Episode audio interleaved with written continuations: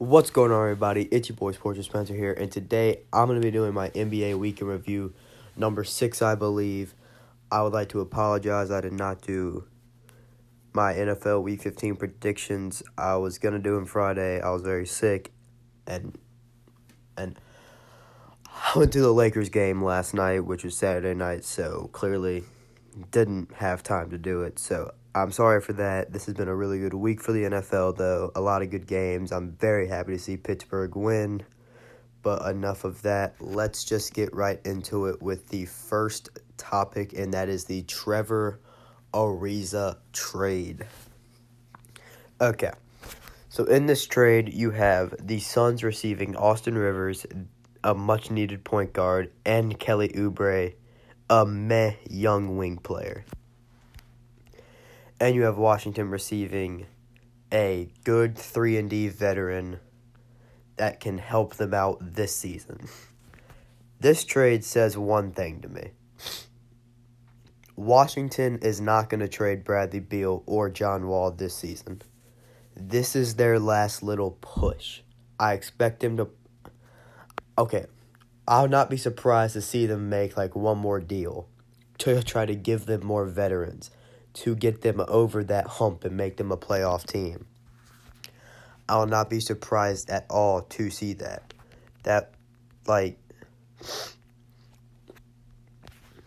Washington, with all that drama with old John Wall calling out the coach and shit like that, and then Bradley Beal, I, I mean, I will not be surprised to see that team just blow up, but. T- they haven't for some reason. I mean, that's exactly what I would do is just blow it up. You're not going to you're not going to do a single thing with that team.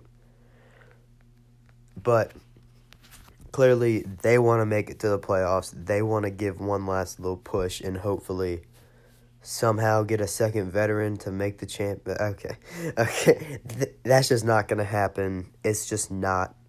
Washington, you have no business making that trade blow it up. Okay, now on the Suns side of things, the Suns already have their two main guys that they plan on going for in the future. Well, not going for, they plan on playing through in the future. Devin Booker and DeAndre Ayton. Those are their two main guys.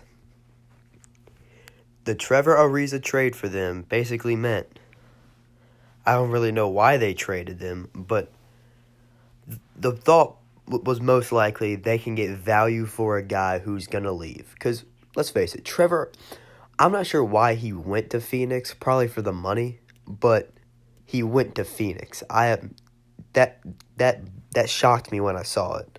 Was seeing that he went to the Suns, a team who's currently I think a six win team right now. I that that deal made no sense for to me, but hey. The Suns are getting a Kelly Oubre Jr., who is currently averaging 13 points per game, and an Austin Rivers, who is currently averaging 7 points per game. This deal does not help out your team very much. It really doesn't. Like, the Suns, I get it, they needed a point guard really bad. And I guess Austin Rivers, I mean, he's the best you got now. But I just are you really getting better with Austin Rivers? Is he really? I, I don't like him as a player. He's not a very good shooter. He's not very good at anything. He's just a typical average, slightly below average point guard. Okay, and now the Kelly Oubre pickup, I, I do like that. He's a good young wing who is a decent shooter and I think can be a good bench piece moving forward for that team. But Washington, to me, this deal really had no winners. Of course, after the fallout of the three team deal with the Grizzlies, I think the Grizzlies would have won that deal. But with this trade between Phoenix and Washington, this is just a lose lose for both teams. But if I had to pick a winner, I would say Phoenix. Phoenix to me got a okay, my my grades for the my grades for the teams in this trade Phoenix got a B and Washington got a F. Got an F.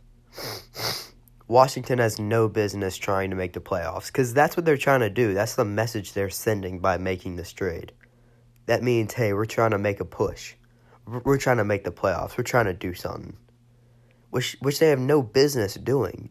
Get assets with Bradley Beal. John Wall is untradeable. You're not going to be able to trade him. But get assets and young players, picks for Bradley Beal. I don't get the whole let's get Trevor uh, Ariza and try to make the playoffs and do something. No, because you're not going to do anything. You're a dysfunctional team that has no business trying to make the playoffs. Oh, now the Suns, the only reason that they're getting a B is that they're turning, I think, a 37 year old into a probably to a Kelly Oubre who's I think like 23. That's the only reason they're getting a, a B. And they're getting an average point guard. Like they're probably they're still going to be a really bad team. I don't think this helps out the team very much. But Kelly Oubre, they got a younger version of Trevor Ariza who they can keep for the long run, which I like that part. He he can be a very good bench piece moving forward. And then Austin Rivers, who I think will be gone after, after this season. But I think the trade was centered around Kelly Oubre. Just to recap, the Suns got a B and the Wizards got an F. And on to the next topic, we have the Raptors' big win over Golden State Wednesday night on prime time ESPN. They won 113 to 93, the leading scores for each team being Kyle Lowry for the Raptors with 23 points, 12 assists, and for the Warriors, Kevin Durant dropping 30 points, 7 rebounds, and 5 assists. For the Warriors, Kevin Durant was the only bright spot. He was the only spot that's really like, hey, he had a really good game the Splash Brothers combined for 2 for 13 from 3. And I can't really do the math on top of my head, but roughly 10 for 29, which is just below 33% field goal shooting. Field, goal percentage, just below 30% field goal percentage. Steph Curry and Klay Thompson, when they do bad, the team does bad because they're the two guys that are going to take the three point shots. Those are the two main guys that you have to watch out for from three point range. And that's what their offense revolves around. When you take them out of the game, they're, it is very rare for them to play insanely well. Now, I expect that to change when Boogie Cousins comes because that adds another really good piece. He's he is he is not a shooter. He plays a whole different game. But in the time being, when you take out Klay and Steph, which is very hard to do, but when it but when the rare occurrence happens, you will beat them by 20, and that showed.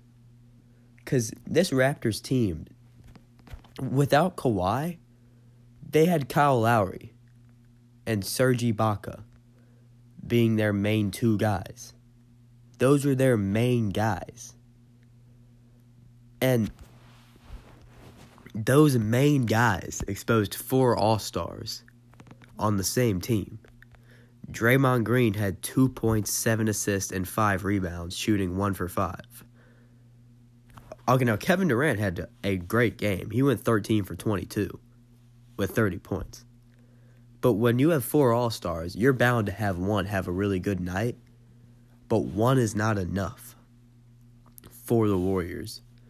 When you take out the three ball, which they did, which which Nick Nurse and the Raptors did, they did very well. You have taken out their offense.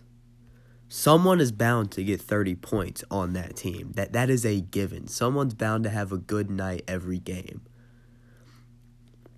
And that was KD. But when you take out the other three guys, and Draymond has never been a scoring threat, so I'm just gonna limit it down to KD, Steph, and Klay. I'm gonna say three. So so when you take out two of those three guys, you sh- you will win. When you take out two of the three between Steph, Klay, and KD, you take out two of those guys from the game, you will win. Now that is that's virtually impossible. That's why it's that's why the Warriors have been so dominant cuz teams are still trying to figure out how to do that. But the Raptors did it perfectly. Like you held the greatest team ever. Well, well, I have it. This one of the greatest teams ever to 93 points. I'm sorry for that, but and in the midst of your whole starting lineup, four of the five players shooting 50% or above. The only one not being Serge Ibaka, which he shot 7 for 16, which is still pretty damn good. Just looking at this, like the Warriors, that bench is not very good. I'm not a fan of their bench personally. I'm a fan of Jordan Bell and Quinn Cook. But if you can if if you can design a second unit cuz clearly they're still going to have two of the All-Stars with like within the second rotation, that's a given. But if you can design something like during a playoff series to beat that, oh my gosh, that would be incredible. I just I just want to see the Warriors lose. That's basically that's basically the given of this segment. But let's talk about the Raptors some. Now, this was a Kawhi-less game. They did not have Kawhi. Keep keep that in mind. Kyle Lowry, 23 points, 12 assists. Serge Ibaka, 20 points, 12 boards. Pascal Siakam, 13 points. And I'm very impressed with Siakam this season. He's playing insane. He's having a really good year. Fred Van VanVleet, 10 points, shooting 4 for 8. And Danny Green, 15 points, shooting 6 for 11. That, that Warriors defense could not stop them. They had no chance. None. When that starting lineup, when they all almost shoot 50%, there's no chance. Now, I don't think this game means too much. I do think this will be the finals matchup. And you can say, oh, the Raptors, they're a regular season team. Which I mean, in the past, yeah, they have been. But this is a whole new team. They took out DeMar DeRozan and added Kawhi. They fired the coach. It, it, it's a whole new coach and a whole new superstar. That's the difference between past teams and this team. I think the Raptors will make the finals and ultimately face the Warriors. And if the Raptors can play like this and shut down Curry and Klay, which if you do, you will win. That is that is the overall. That's that is what I take out from this game. If you can shut down Curry and Klay, because Draymond is not a scoring threat. He's not. If you can take out two of their three scoring threats, you'll win. And on to the next topic, we're going to be talking about the Chicago Bulls and all the drama circulating around their franchise right now. This, okay, we've all known the Bulls have been a bad team. There's no debating that. They're a young team who is in a deep rebuild. They are in the worst spot in their rebuild that they will be in. This season is that bad spot. Now, Lauri Markkanen has been out for most of the season. He came back, I think, last week, if I'm not mistaken. And that is a big addition back, but let's just get on at the drama. I'm gonna stop stalling. And uh they fired Fred Hoiberg roughly a week ago, maybe a week and a half ago. And they lost by 56 points to the Bulls. I'm not to the Bulls, to the Celtics. And I understand the Celtics have a good chance of going to the finals, and they may very well go to the finals. But you can't lose 50, and you cannot lose to by any to any team by 56 points. There is no excuse for that. Absolutely none. And then the next day, the Bulls, who clearly need to get better after losing by 56 points, in their little group chat or something, they're texting each other, deciding whether or not they want to go to practice. And you know what? I get it. I can kind of understand it. Like, hey, you're bad, and like, you don't want to go to practice. You either you're in a bad mood because you just lost by 56. You know, your coach got fired. But are you really to be that much of bitches and just choosing and like you're to consider even the thought goes through your head that hey, I don't want to get better for my job I make millions of dollars off of. How does that go through your head after you lose by 56? If if you would have won by 56, hey, by all means, you can skip practice the next day. But when you lose by 56 points and you have the audacity to sit there and say, yeah, nah, I don't want to go to practice, and you text your friends on the team and say that same thing, you're a bitch. There's nothing else to it.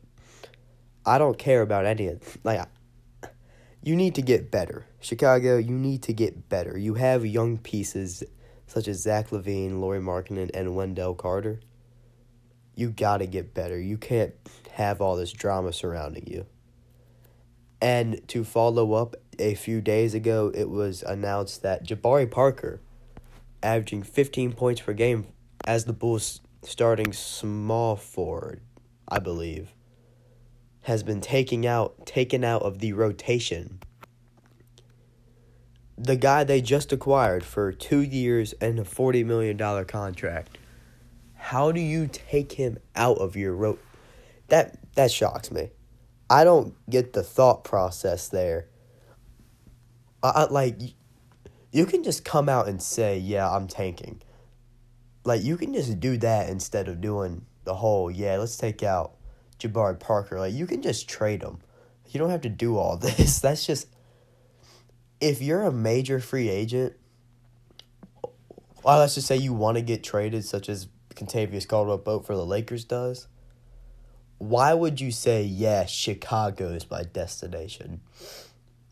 Why would you want that look on your franchise? And why, as players, would you install that look? That, like, ooh, I don't want to go there. Had you see the players? They didn't even want to go to practice. That's if if you're a big name free agent, you know, looking to be on your own team, you're tired of being the second star, you want to basically be the leader of your team.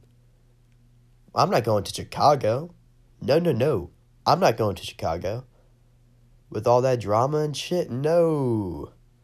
Hell no. Now, clearly, Jabari Parker is going to be traded within the next few days. That will probably be on the next NBA Week in Review, but I wish him luck to wherever he goes. And uh, yeah, my main, like, just a quick summary is that you don't want this look on your team that, yeah, we just fired our coach. Our coach that. First of all, why would you fire him? Just let him finish out the season. What do you gain? I do it no, uh, no, that's fine. But a summary would be that after you fire your coach, lose by fifty six, and have players deciphering whether or not they're going to go to practice the next day. Why would you want to go there as an NBA player? There's no reason to. That's a there's ab, there's zero reason to and I would be ashamed to be a Bulls fan or a member of the of the organization. And on to my player of the week, we have Joel Embiid, power forward slash center for the Philadelphia 76ers. I chose not to talk about him being unhappy with his role because I don't think that means anything. I he's clearly going to stay there for the long run and clearly this is still new to this to the 76ers and their coach and all the players trying to adapt with Jimmy Butler, trying to fit him into the system and build a system around him. So I don't think that means I don't think that means a single thing. But this week Joel Embiid has averaged 32.3 points per game and 15.3 rebounds per game. The 76ers are going to be just fine. I don't think that Joel Embiid's news means anything at all. This is the outro. I would just like to apologize. My voice sounds weird. I'm still sick. So that's why I didn't you know what, being straight up, I didn't really put a lot of effort into this podcast. That's why it sounds kind of shaky. I just wanted to put this out because I didn't want to leave you guys without like five days without podcast because I know I didn't do the predictions because of it. I toughened up. I went to the Lakers game, but and I mean y'all can criticize that because as like you go to a Lakers game, you can't put an hour into a podcast. But hey, it's just like I'm sick. I thought I would release this. I'm sorry if you guys thought it was kind of awkward or just bad, but this apology. I will still be doing uh, the analysis and takeaway from every game on Tuesday. And uh, if you enjoyed this, share with your friends. If you did not, share with your friends. And yeah, hope you enjoyed.